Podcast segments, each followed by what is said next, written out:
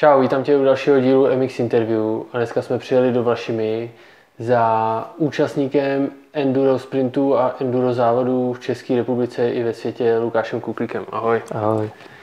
Tak prosím tě, řekni nám na začátek, kolik je ti let a jakou momentálně jezdíš kubaturu. Je mi 26 let, teď mi bude 27 a jezdím momentálně E1, což jsou 250. Eh, Když se dostaneme k těm tvým začátkům, víme všichni, jak jsi se dostal k motorkám, že u vás v rodině to takhle je. Eh, Jaký byly ty tvoje začátky, na jaký motorce jsi začínal a Ale u mě to bylo takový jako, že nikdo moc to neví, jak to probíhalo, protože já jsem v pěti letech hrozně jsem chtěl začít jezdit na motorce, ale táta mi řekl, že první se musím naučit jezdit na kole, takže já jsem se naučil jezdit na kole strašně rychle. Pak jsem dostal motorku a na zahradě jsem popojížděl a trefil jsem dvě tujky. Ty, které jako vlastně do dneška už nerostou a tím skončila moje závodnická kariéra v pěti letech.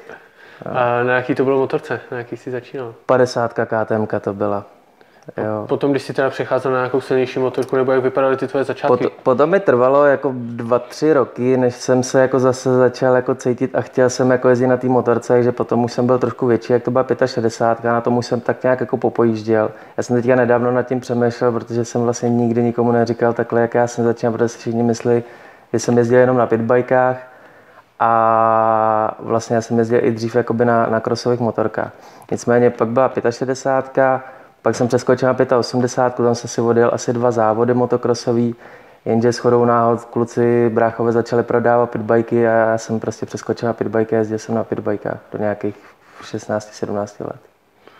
A v těch pitbajkách teda jezdil jsi tam i nějaký ty závody, nebo jsou nějaký závody tady v těch? Jezdil jsem závody, ta doba byla jako skvělá, protože vlastně dřív to, to i jako Fíla Podmolu bude vědět, ty závody prostě, ne že by měly úroveň, ale byla to spíš jako zábava, ale ono postupem času začaly ty lidi do toho sypat víc a víc peněz na těch motorkách, protože ten pitbike stál 50 tisíc.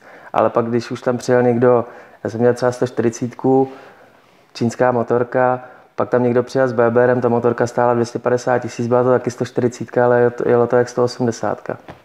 Takže a byly tam nějaké kategorie v těch pitbajkách? Byly no, jakoby podle obsahu? 140, podle obsahu to bylo udělané, ale prostě ono pak byl opravdu rozdíl mezi eh, čínskou motorkou v fuzovkách a potom jako motorkou z Ameriky, což byly BBR a Stampy a tyhle. Ty, A jaký v té době byly závody, kolik se jich třeba jelo v Čechách a je to až do dneška, nebo už jakoby to moc není tady? Ale teďka vím, že se ještě jezdí nějaký Moravia Cup nebo něco takového, jenže to většinou je prostě na velkých motokrosových tratích, což ty pitbajky, co jak jsme se bavili teďka tady, tak, tak je to šílený. Ale bylo pár tratí, které byly čistě zaměřené jenom jako na pitbajky, což třeba u Ludi Jankovského byla jako nádherná trať. A když jsi teda vlastně přešel na tu větší motorku, zmiňoval si, že jsi jel teda dva motokrosové závody, takže si, dejme tomu, začínal hnedka s endurem. Ne, ne, ne, ne. A jak jste teda měli, jestli nám to teda povíš? No, já jsem začal, kluci mě začali trénovat na, na 85. Já si to moc nepamatuju, ale to fakt bylo mi 10, jo. A pamatuju si, že první závody jsem měl v Sedlčanech, jo. A byl to nějaký krajáč, nebylo to nic. Já jsem nebyl nikdy jako dobrý závodník, když se porovnám jako s klukama. A to si jel teda na té 85. Na 85. No a potom vlastně přišla ta doba, že jsme začali prodávat pitbajky, tak 85 šla stranou a začal jsem jezdit na těch pitbajkách. A proč se vlastně vrátil k tomu pitbajku? Přece jenom je to trošku asi i slabší. To nebylo, že bych se jako vrátil k pitbajku, ale bylo to fakt jako, protože my jsme prodáváme KTMky, teďka kluci si chtěli rozjet jakoby svůj biznis a začali jsme vozit prostě pitbajky jako z Číny a byla prostě taková doba, jo. Bylo to, byly to fakt jako nádherný závody. Třeba u Ludi Jankovský, jak už jsem zmiňoval, tak tam byla fakt nádherná trať, takový prostě tratě, jaký jsou třeba v té Americe, jaký ty pitbajkové závody mají být. A když jsi teda poprvé přešel vlastně teda na tu větší motorku, No, já jsem v 17 přestal jezdit na pitbajku a pak jsem prostě neměl chuť. Začal jsem pracovat, protože jsme dělali pojistky ve sportgrupu a neměl jsem vůbec chuť jako závodit. Potom vlastně se nám stalo to, že nám umřel táta, což taky mi moc prostě nepřidalo a po nějakých třech letech jsem si najednou řekl, "Vždyť já jsem nikdy nejezdil enduro a chtěl jsem prostě být jako bráchové, takže já jsem začínal od endura. Já jsem ve výsledku na velký motorce začal jezdit před pěti rokama. Jo, zkusil jsem si v roce 2016 první závody v Opařenech a objel jsem půl kola, zůstal jsem tam ležet v kamenech v nějakém potoce, jel jsem do toho a říkal jsem si, tohle to asi sport nebude pro mě a pak se mi to prostě rozleželo v hlavě a začal jsem jako dělat tohle. A tímhle tím závodem, kde jsi vlastně ležel někde tam v příkopu, eh, se nastartovala ta tvoje kariéra, nebo tam měl ještě takový to, že by si začal víc trénovat, aby se mohl účastnit těchto závodů?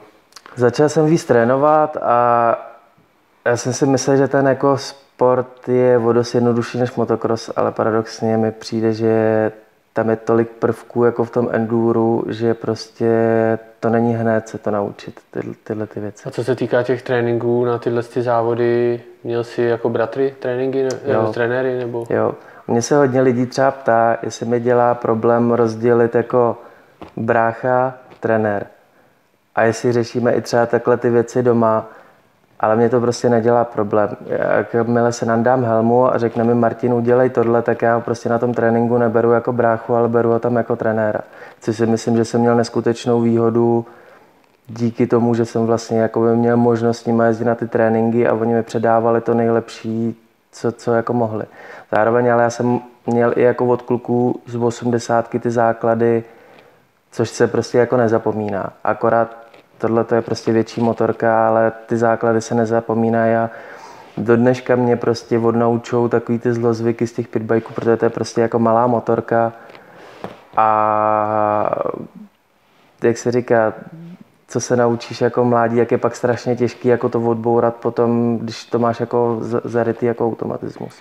Ty už si to nakousnul v těchto začátcích, tě potkávaly nějaký pády, vzpomínáš si na nějaký pád, který by tě třeba jako zdržel trošku v té rozletu té kariéry? A byl Ale já jsem nikdy do, do, do předtím jsem neměl vlastně jako pád na motorce a hlavně já jsem do té doby, než jsem začal jezdit, tak jsem nikdy neměl žádnou zlomeninu.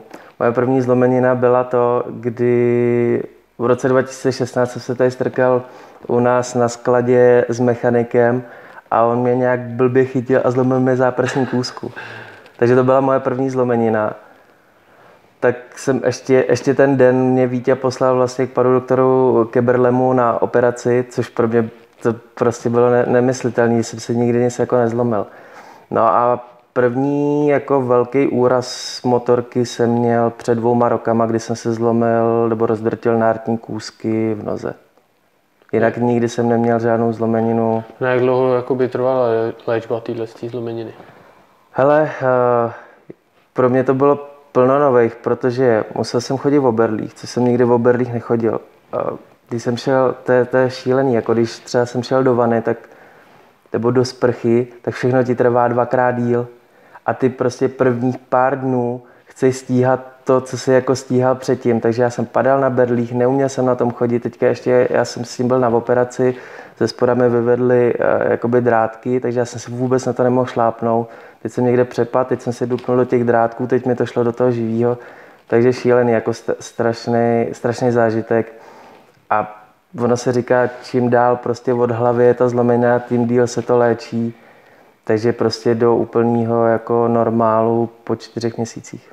A jaký byl potom ten návrat na tu motorku? Měl jsi pak trošičku strach, nebo si na to zapomněl hned, jak jsi nasadil helmu? Tyjo, paradoxně jsem neměl jako úplně strach, spíš jako, jak, jak ta noha nebyla jako omlácená, tak když někde jsem trefil díru, tak jsem to fakt cítil, ale neměl jsem jako ten strach. Asi to, když to řeknu, tak to nebylo tak strašné zranění, aby mi to udělalo jako blok. Samozřejmě mám, stalo se mi před x lety na závodech, na enduru, kde jsem se hodně, hodně praštil, a do dneška prostě to mám zafixovaný ten podnik, že tam se mi nechce jezdit, protože si fakt pamatuju, že mě to bolelo.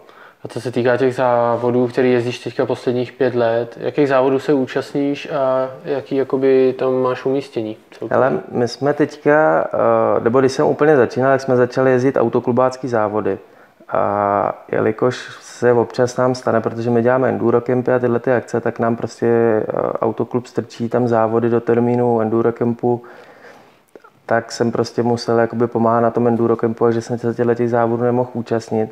Nicméně před dvouma nebo před třema rokama jsme začali jezdit na podniky od Čamsu, nevím, jestli to znáš, a tam je to jako skvělý, já jsem tam jako spokojený, takže my se primárně zaměřujeme na, na tyhle ty závody od Čamsu. Oni mají vypsaných na letošní rok třeba 6 závodů, takže jezdí se po celé republice a nádher, nádherný jako tratě a je to super jako pořadatelsky uspořádaný tam. Takže jezdíme tyhle ty závody. No. A tyhle závody, které jezdíte, tak uh, jedná se o závody třeba ve středních Čechách, nebo je to spíš jakoby v těch krajních?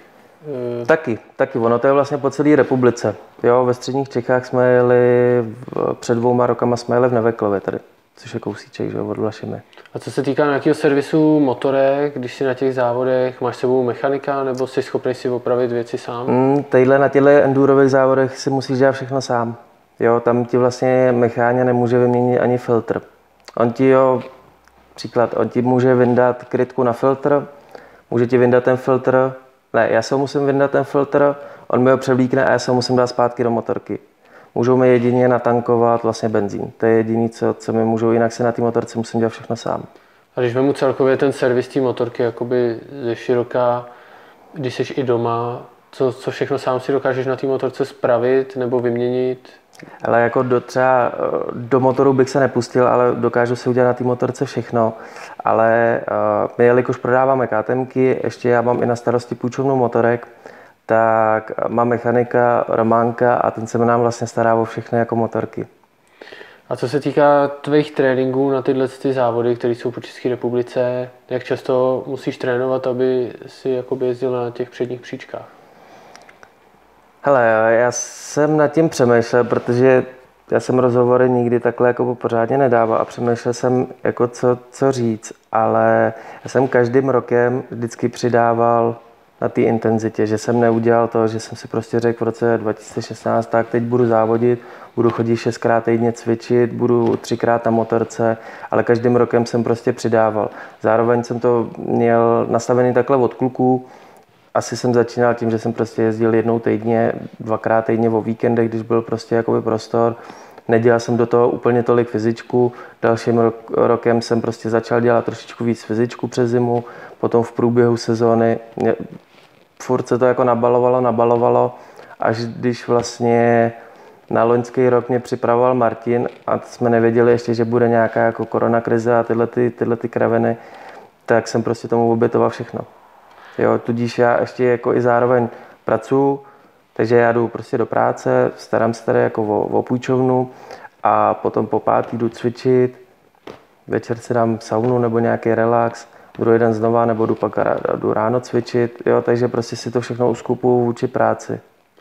Dobrá, ještě bych zmínil, pořádáte s bráchama, ještě s klukama jinýma, pořádáte Rock and Ride. Uh, účastníš se i těch závodů, které jsou na Rock and Ride, nebo se spíš zaměřuješ na nějaké ty přípravy a ty organizační věci? Účastním, protože se tam jede memoriál táty a to je prostě jako srdcovka. Uh, teďka vlastně se pojede šestý ročník nebo sedmý ročník, teďka si úplně nejsem jistý. Já jsem nejel akorát první, jinak jsem odjel všechny, jako všechny tyhle ty memoriální závody. Až... To je pro mě srdcovka tohleto. Uh, umístil se tam nějak, o čem by se dalo mluvit?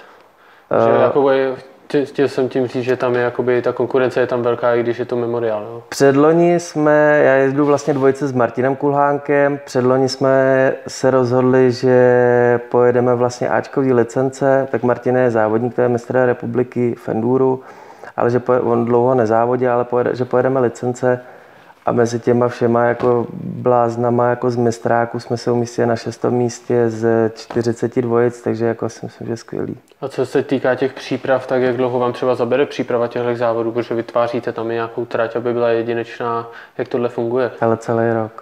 Celý rok. Mm. A tu, tu trať vybíráte to místo třeba jakoby dlouhou dobu, že si to tam zkusíte najezdit, dejme tomu, jestli to tam vůbec je průjezdní pro tyhle ty i hobíky, mm. které jezdí. Mm.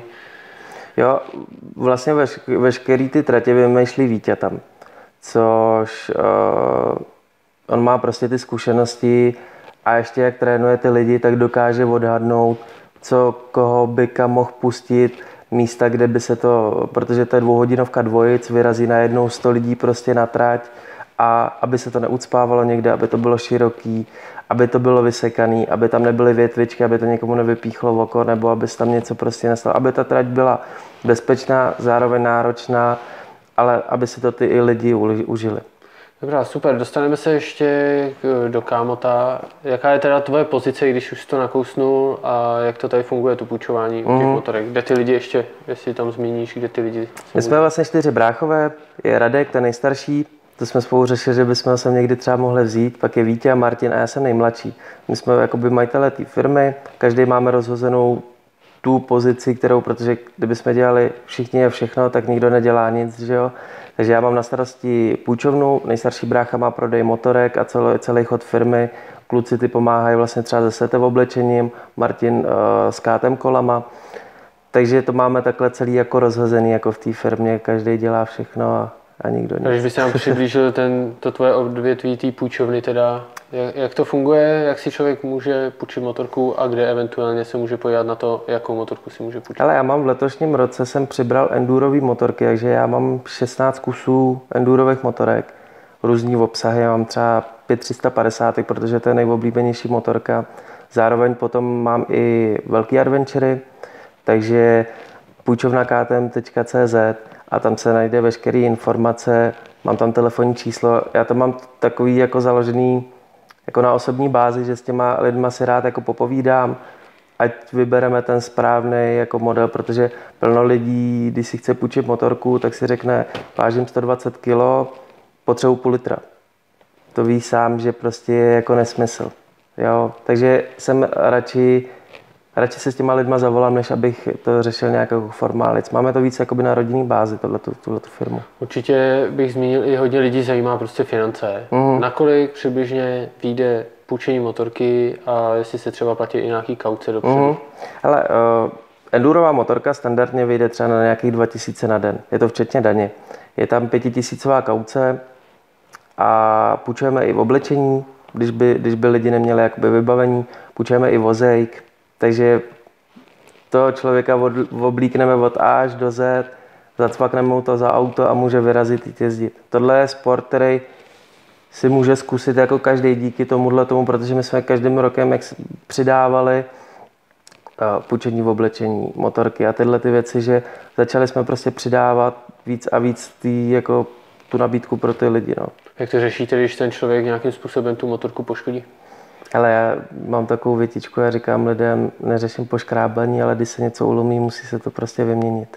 Takže ten člověk musí, dejme tomu, zlomí přední blatník, stane se, měl by koupit nebo má koupit nový. Mm, jo, je, je, to standardní, to máš jako když si půjčíš auto v půjčovně a odřeš ho, tak taky budou chtít, nebo když ho tam čukneš dveře, jak budou chtít taky vyklepat ty dveře. Jo, to je určitě dobrý vědět. Ještě se dostanu teda k tvý aktivní kariéře, protože ty furt jakoby jezdíš ty závody, jak vidíš tuhle tu koronavirovou nadcházející sezónu? Bude se jezdit, nebude se jezdit a jaký máš jakoby vidiny, plány?